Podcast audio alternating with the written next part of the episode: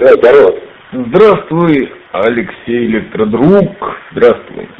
Здравствуй, Дмитрий Чаймастер. Ты там чем подогреваешься? Жетаном все, жетаном? Жетаном и чайком. Вот, серьезный, стильный человек. Я вот все Давидов, Джерусовские добиваю. Вот так вот, и ничего не пью. У нас сигареты подорожают времени поздних цены на все курево. Я вот все, бразер, не могу никак жетан здесь найти в Израиле. Но мне посоветовали в какие-нибудь табачные специализированные домики зайти. И я пока не зашел. Вот в букмарке меня вчера, как всегда, подорвало, но там установка такая, черный джерус. Я все пытался объяснить, что вообще очень бешеный ритм жизни. А на самом деле, ты знаешь, это мой первый какой-то более-менее свободный вечер без работы завтра утром. Вот здесь, в Водошароне, в городе миллионеров, которым я еще не принадлежу. Чем ты там, чем ты там заниматься собираешься? Очень хороший вопрос. Как нас учили в армии отвечать на вопросы такого рода, когда не знаешь, что ответить. Не знаю. На работе там есть? Ого, я себя через серьезное эхо слышу.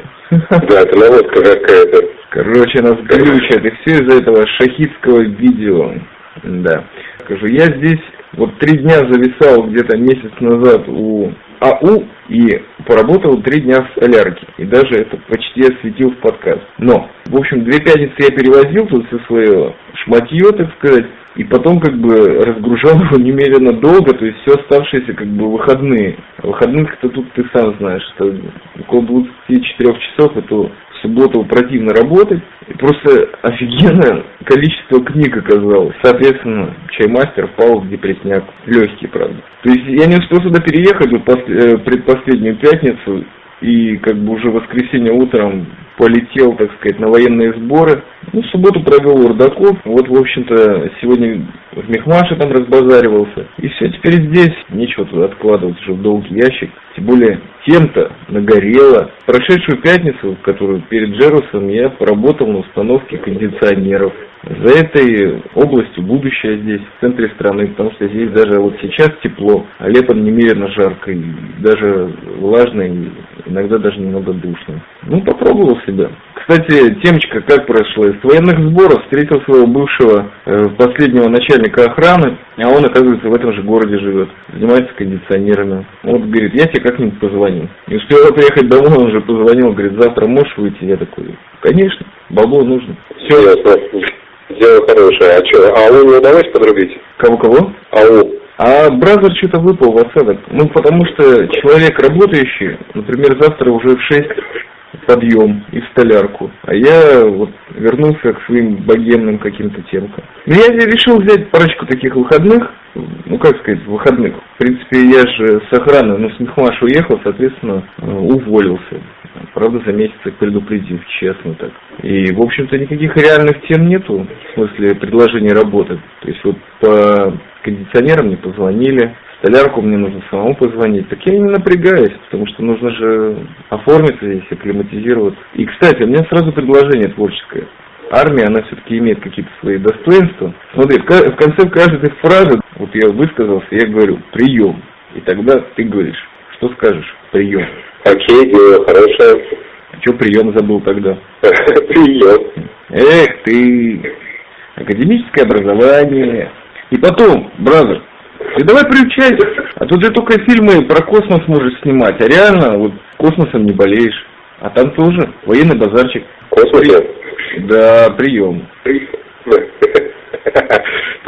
Ну что, о чем поговорим? У меня вот тут открыта страница нашей дискуссии в искусстве кинематографа. Прием.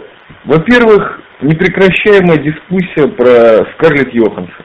Во-вторых, можно поговорить об Индии, вообще о твоем понятии, о моем понятии, вообще кого мы оттуда знаем и вообще интересно ли нам. Хотя это все вот про Индию, это, по-моему, риторический вопрос. Потом можно по фон Триера поговорить, потому что лично меня это очень тема заинтересовала. То есть, я тебе скажу, что я себе в мыслях, конечно, не рисовал такой образ его, как человека, который занимается профанацией искусства, ради того, чтобы парочку мещан там подавить собственной депрессивности. Потихонечку, бразер, вот давай как мы это, как китайцы, чаши с вином по воде пускать. Ну и к чему-то приплывем. Я уверен, что каких-нибудь два часа нам обеспечено. Если я, конечно, посередине не засну. Прием.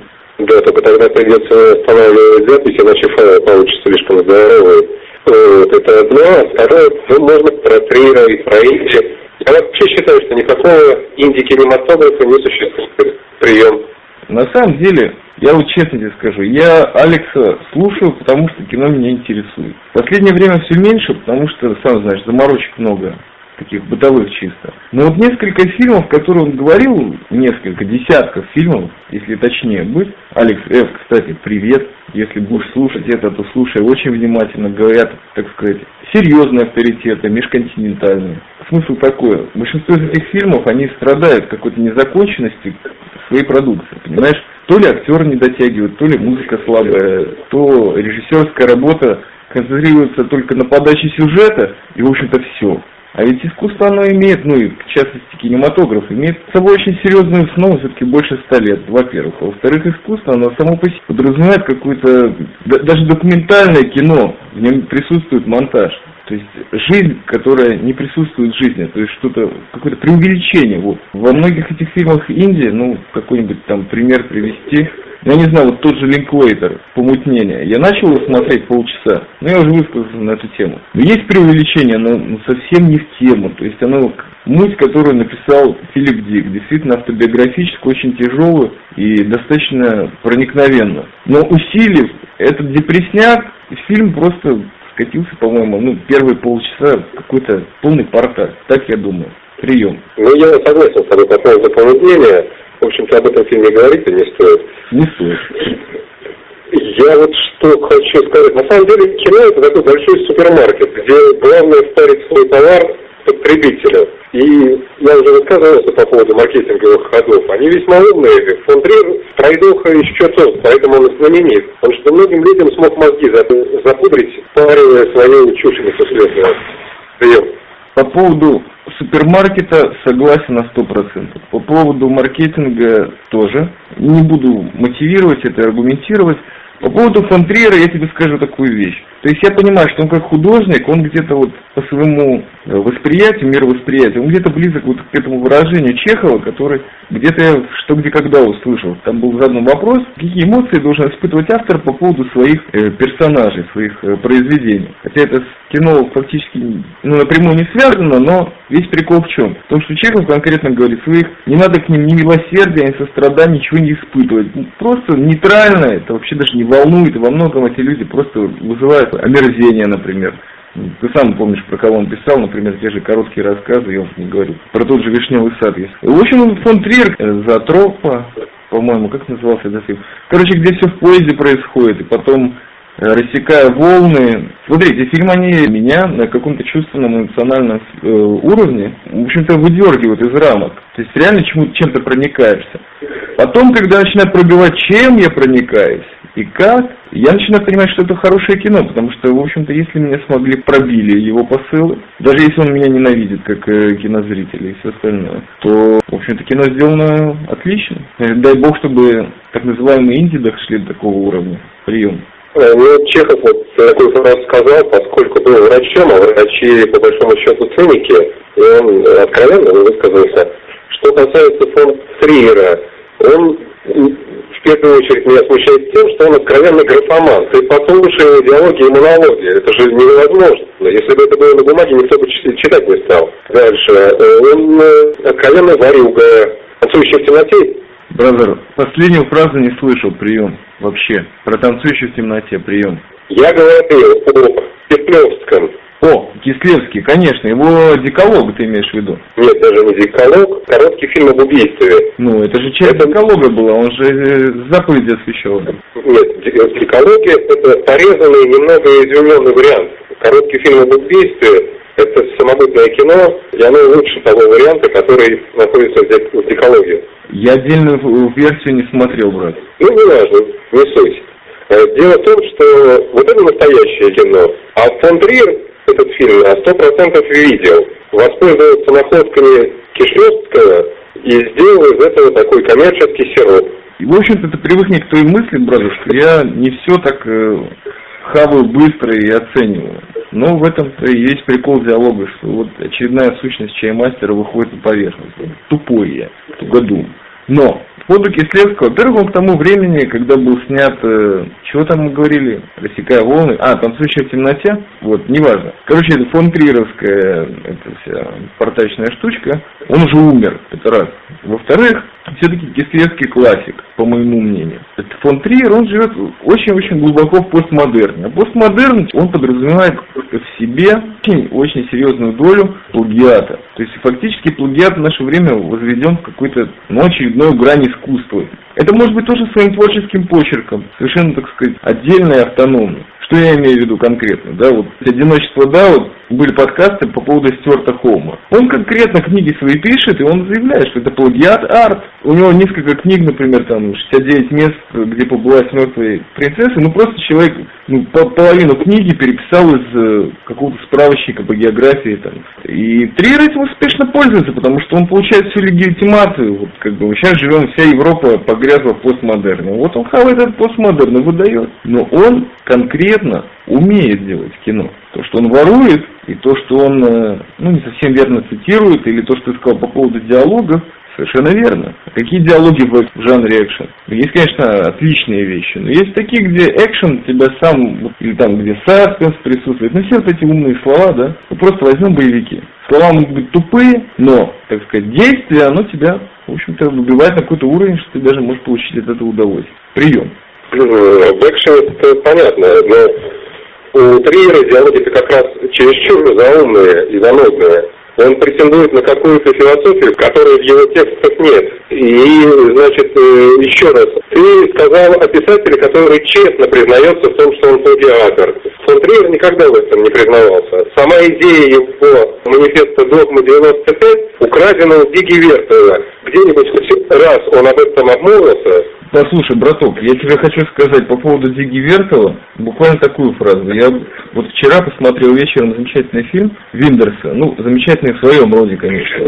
Называется он, по-моему, «Лиссабонская история». И там, кстати, Дига Вертов тоже был помянут. Я тебе сейчас скажу, в 20 веке все люди, которые более-менее снимают скайфай или вообще боевики, или просто кино, если человек не подчеркивает, что что-то украл Диги Вертова, то это как бы дефолт, понимаешь? То есть это базовая ситуация, как бы, ну кто у него конкретно не брал? Человек стал в, в основе, в истоках кино, сделал все, что мог, и закрыл, можно, две трети, то есть э, всех посылок, и как вот говорят, что в основе то есть кино, киноискусства стоит несколько там основных универсальных сюжетов. Но он, в общем-то, две трети их раскрыл и разработал в своем формате. Так что тут Зиговертов, конечно, почтим его уважением глубоким. И я знаю, что, может быть, какому-то примитивизму все сложу. В конечном итоге фон Триер может сказать одну вещь. А кто меня спрашивал, откуда я краду или как я делаю? Никто не спрашивал, он не отвечает на этот вопрос. Хотя это тупо, конечно, но на самом деле в этом и весь прикол кинокритики, да, вот тут же Василий там что-то высказал, кинокритики 5 лет учатся. Отлично, они могут учиться 6 лет, 7 лет, но кто из них реально художники? Кто реально может оценить? То есть они, возможно,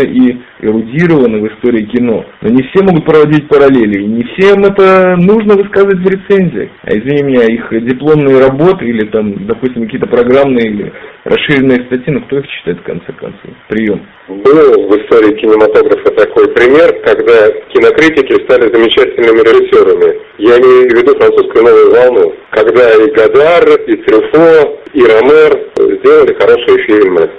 Понимаешь, человек, который был вообще, можно сказать, по моему мнению, гениальнейшим критиком, да всего он мог быть критиком, просто потому что человек настолько был раскрыт, и в живописи рубил, и в поэзии, и в литературе, и Человек был раскрыт на очень высоком уровне, возможно, потому что в нем, именно как Буковский говорил, прежде всего первый и последний критик твоего творчества это ты. Если ты не можешь этого делать, то ты, в общем-то, никто в качестве творца, ну, в смысле, создателя каких-то произведений. Но люди то есть я немножко тут утрирую тоже. Тут как бы товарищи такие, что они могли оценивать и творчество друзей, которые с ними создавали, и творчество других по миру. Но они оценивали с точки зрения творчества, а не с точки зрения, допустим, методологии, прием. Ну, это загнул по поводу методологии. Как раз режиссеры новой волны методологии разбирались так, что дай бог каждому. Да хрен их знает, с чем они разбирались. Я тебе честно скажу, что Трюфо просто человечный режиссер, по моему мнению. И, конечно же, он жуткий профессионал, но прежде всего, наверное, от каких-то человеческих качеств идет, от жизненного опыта. У меня почему-то в этом сомнений не возникает. Прием. У них был хороший учитель, кинокритик, который не снимал кино, но много в нем понимал, это Андре Базен. Не читал его работы? Советую перечитать. Они и на русском опубликованы. А где они опубликованы? Издательство искусства, по-моему, советское было такое. Может быть, в интернете что-нибудь есть, не знаю. Понятно, поищу. Не, Базен это... Им, имя я слышал, брат. Имя я бесспорно слышал, но, честно признаюсь, ни строчки не читал. Ну, может быть, какие-то изредка цитаты. Наверное, потому что, по сути своей, торчок. Очень приятно занять позицию. А я просто зритель. Но, с другой стороны, вот записываешь киноподкаст, и вот какая-то подтяжка идет на то, чтобы каких-то других точек зрения оценить. Но в основном это опять-таки идет от того, что самому как-то хочется создавать и рубить, и по такие не снимать, даже в той же фотографии. Прием. Ну, короче, собирались запинать, поэтому спинаю фон Триера, говорю о том, что фон Триер это киношный барыга, который по дешевке разжился открытыми для него идеями, сложил их якобы в новую упаковку, и продает регулярно. Мне смотреть его просто скучно и тошно. От его глубокомысленных диалогов и монологов у меня сколь сводит. В плане изобразительном, ранние фильмы, там, Европа, были интересны. То, что он делает сейчас, мне совершенно неинтересно. Его эти фильмы, сняты в интерьере без декораций, я видел в свое время на ленинградском телевидении. Там в этом был элемент свежести. Здесь же нет ничего. По поводу Трира я тебе скажу, что последнее, что я видел у него, это были идиоты, но это старая работа. Она меня немножко, конечно, пробила. Догвиль я видел, он меня не пробил. То есть, честно говоря, я скажу, у меня вот когда Догвиль смотрел, у меня было в голове вот Жестина э, Десада, грешным делом сравнивал, и я понял, что то есть, тут одно с другим рядом не стоит, и Николь Кидман, конечно, ни на кого там не тянет. Э, приятно было Джеймса Крана видеть. А все остальные ребята как бы, ну, приятно подтягивались, участвовали, но это все было как, как это потуга на Бергмана, с одной стороны. С другой стороны, это не Бергман, и это даже не Триер сам, как он есть. Ну, это что-то такое, понимаешь, вот нашел вот фигню, и, понимаешь, из-за того, что это было, наверное, рас, очень э, раскручено, вся эта его тема, что он в Америку он не любит летать самолетами, никуда он не полетит, понимаешь, и Америку он ненавидит, вот он накрутил эту темочку. Первые пять минут как-то было это все приятно видеть, высоты птичьего полета, так сказать, рабочего сцена от софитов. А потом действительно идет концентрация на репликах, а реплики ну, долго очень и неинтересно. Вот это по поводу Дугвиля. А идиоты понравились. Прием. Идиоты, я тебе скажу, что в 80-е годы было несколько хороших фильмов, снятых ленинградскими параллельщиками и московским объединением «Синий фантом» про придурков, которые весело носятся по городу. Фон Триер, не знаю, видел ли эти фильмы, но они предвосхитили эту вот веселую ленту, ну, по крайней мере, за десятилетие до того, как фон Триер свой фильм выпустил. А что касается идеи его снимать в натуральных условиях, без использования дополнительной техники, что он пропагандировал в «Догме 95», то же самое писал еще в 70-е годы Жан-Люк Гадар. И пытался снимать, понял, что ничего хорошего из этого не выходит, и отказался от этой идеи. На самом деле, я могу сказать, что сейчас, когда ты мне вот э, этих, к сожалению, невидимых мной, неведомых до сих пор фильмов российского производства, я вспомнил простой клип коммерческий Fatboy Slim, по-моему, You, где там просто какие-то ребята на улице, такие, в общем-то, похожие на каких-то чудиков в очках и одеты как white trash, прыгают, какие-то непонятные кривляния, телодвижения, и все это... Под... Это в зале действия происходило, да, где толпа, и Фэтбой Слим сам где-то на заднем плане тоже пританцовывает с ними. Этот клип ты имеешь в виду? По-моему, они на улице это делали, если я не ошибаюсь, давно клип видел. И это группа реальных чуваков, которые существуют, и Фэтбой Слим их затащил, и там на улице сфотографировал. Это весь клип просто показывает этих чуваков, их движения, которые абсолютно в музыку не впаиваются никаким образом но старается. То есть, и вот в эти пять минут, особенно под музыку, это очень приятно было, это выглядит. Э, несколько таких добрых шуток и приколов. Что-то в правильное время я посмотрел, наверное, идиот, для себя, то есть. И поэтому привлекло, один раз посмотрел, прочувствовал, и в конце конечно же, понял, как мне приятно ненавидеть шведов и скандинавов, вот этих тупых, свинорылых, и все. Больше я этот фильм не пересматривал. Прием. Вся идея в том, что все эти находки были сделаны по фон Триера. Просто ему удалось это грамотно и красиво оформить, упаковать в такую коробочку, привязанную ленточкой, и выдать на рынок. В этом его главное заслуга, за что его можно уважать. Но к искусству это не имеет никакого отношения. Ну, согласен. Люблю это слово тупое, постмодерн, и сую его в любое так, предложение с удовольствием. Надо как поблистать такой полунедоразвитой лексикой иммигранта. Говорят вообще-то, что постмодерн уже лет 10 как кончился. По идее, это же старая тема из любого вида искусства. Какой-то более современный человек, более современный полухудожник или просто коммерс берет что-то, что с толпы авторитета до него, допустим, за 50 лет, за 100 лет до него, пробили, оформили, написали и даже попробовали поэкспериментировать. А вот сейчас он чувствует публику, вещь созрела, он ее просто выбирает оттуда, просто потому что он начитанный, эрудированный. И выдает это в той форме, которую публика может схавать, кинозритель. Да, очень приятно, но спасибо Фонтриру я за это не скажу. Все-таки могу, вот, секая волны, э, танцующие в темноте, э, Европа и идиоты, пусть будут. Знаешь, просто они срут вообще мещан, эти фильмы достаточно жесткой формы. Плюс, э, знаешь, вот «Рассекая волны» Робби Мюллер снимал. Я этого оператора очень уважаю и люблю. И поэтому честь и хвала, что таким людям дает работу фон Триер. А Том Йорк написал вообще вместе с Бьорк «Танцующий в темноте». Так что, знаешь, из говна можно чуть-чуть картошечки выбрать. Прием. Ну, согласен, согласен. Ну, закончим с фон Триером. Ты, ты мне вот скажи, твое отношение к позиции Алекса который он высказывает в своих комментах. Он же ведь не слушает собеседников совершенно, у него есть какие-то установки, и если они чуть-чуть расходятся с его мнением, то он весьма агрессивен.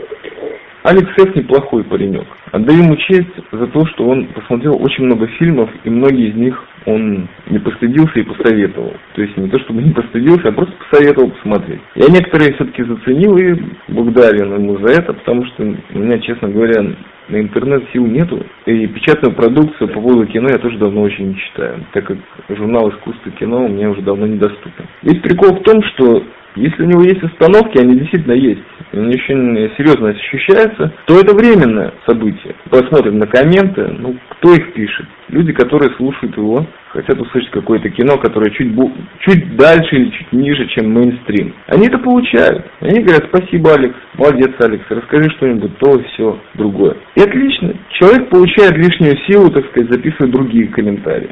Пишет он в основном про современные же фильмы, ну, про старые когда-то делал и эту тему вроде оставил. Потом про все это Индии, про альтернативщину, да, так называемую американскую. Это же, насколько я помню, это тема его дипломного проекта или какой-то работы достаточно длинной. Человек просто в этом материале копается и для себя формулирует какой-то тезис, конспектирует, так сказать, э, звуковым образом. Э, то, что он как-то агрессивно реагирует, по-моему, мы уже такие старые пердуны, которые, если обращая на это внимание, то так, чтобы похихикать или, ну, если не похихикать, то криво усмехнуться. Алекс Ф. он человек. Чаймастер он человек и, соответственно, электродруг тоже, хотя я не совсем уверен. Но в природе нашей совершать ошибки и гнать портаки. Потому что мы люди настроения, не знаю чего. А если так болезненно человек реагирует, ну что ж, со временем это пройдет. Или это просто ухудшится, и тогда уж человек сам попадет, и может быть когда-то поймет, а может быть и нет. В конечном итоге, нахрена эти киноподкасты вообще нужны? Вот у меня к какой вопрос. Прием. Я вопросом отвечу на это. А нахрена вообще подкасты нужны? Прием подкасты, это такая интересная форма, когда нету рекламы. И когда действительно, если ты в процессе подписываешься на какого-то подкаст, если он достаточно искренен, или он ведет какую-то линию, то, возможно, ты через понятие личности данного подкастера, если он ее достаточно раскрывает, и она тебя заинтересовала, эта личность, ты вдруг понимаешь, что есть общие стороны, связующие. Приятно посмотреть фильмы, которые человек смотрел, книги, почитать которые он читал, или музыку послушать. Э, смотри, подкасты это такое приятное времяпровождение. На самом деле, не надо из него делать культа, из подкастинга, и все будет хорошо. Лично я, если записываю подкасты, достаточно редко при, прикалываюсь. Но если уж прикалываюсь, то это жесть. Прием.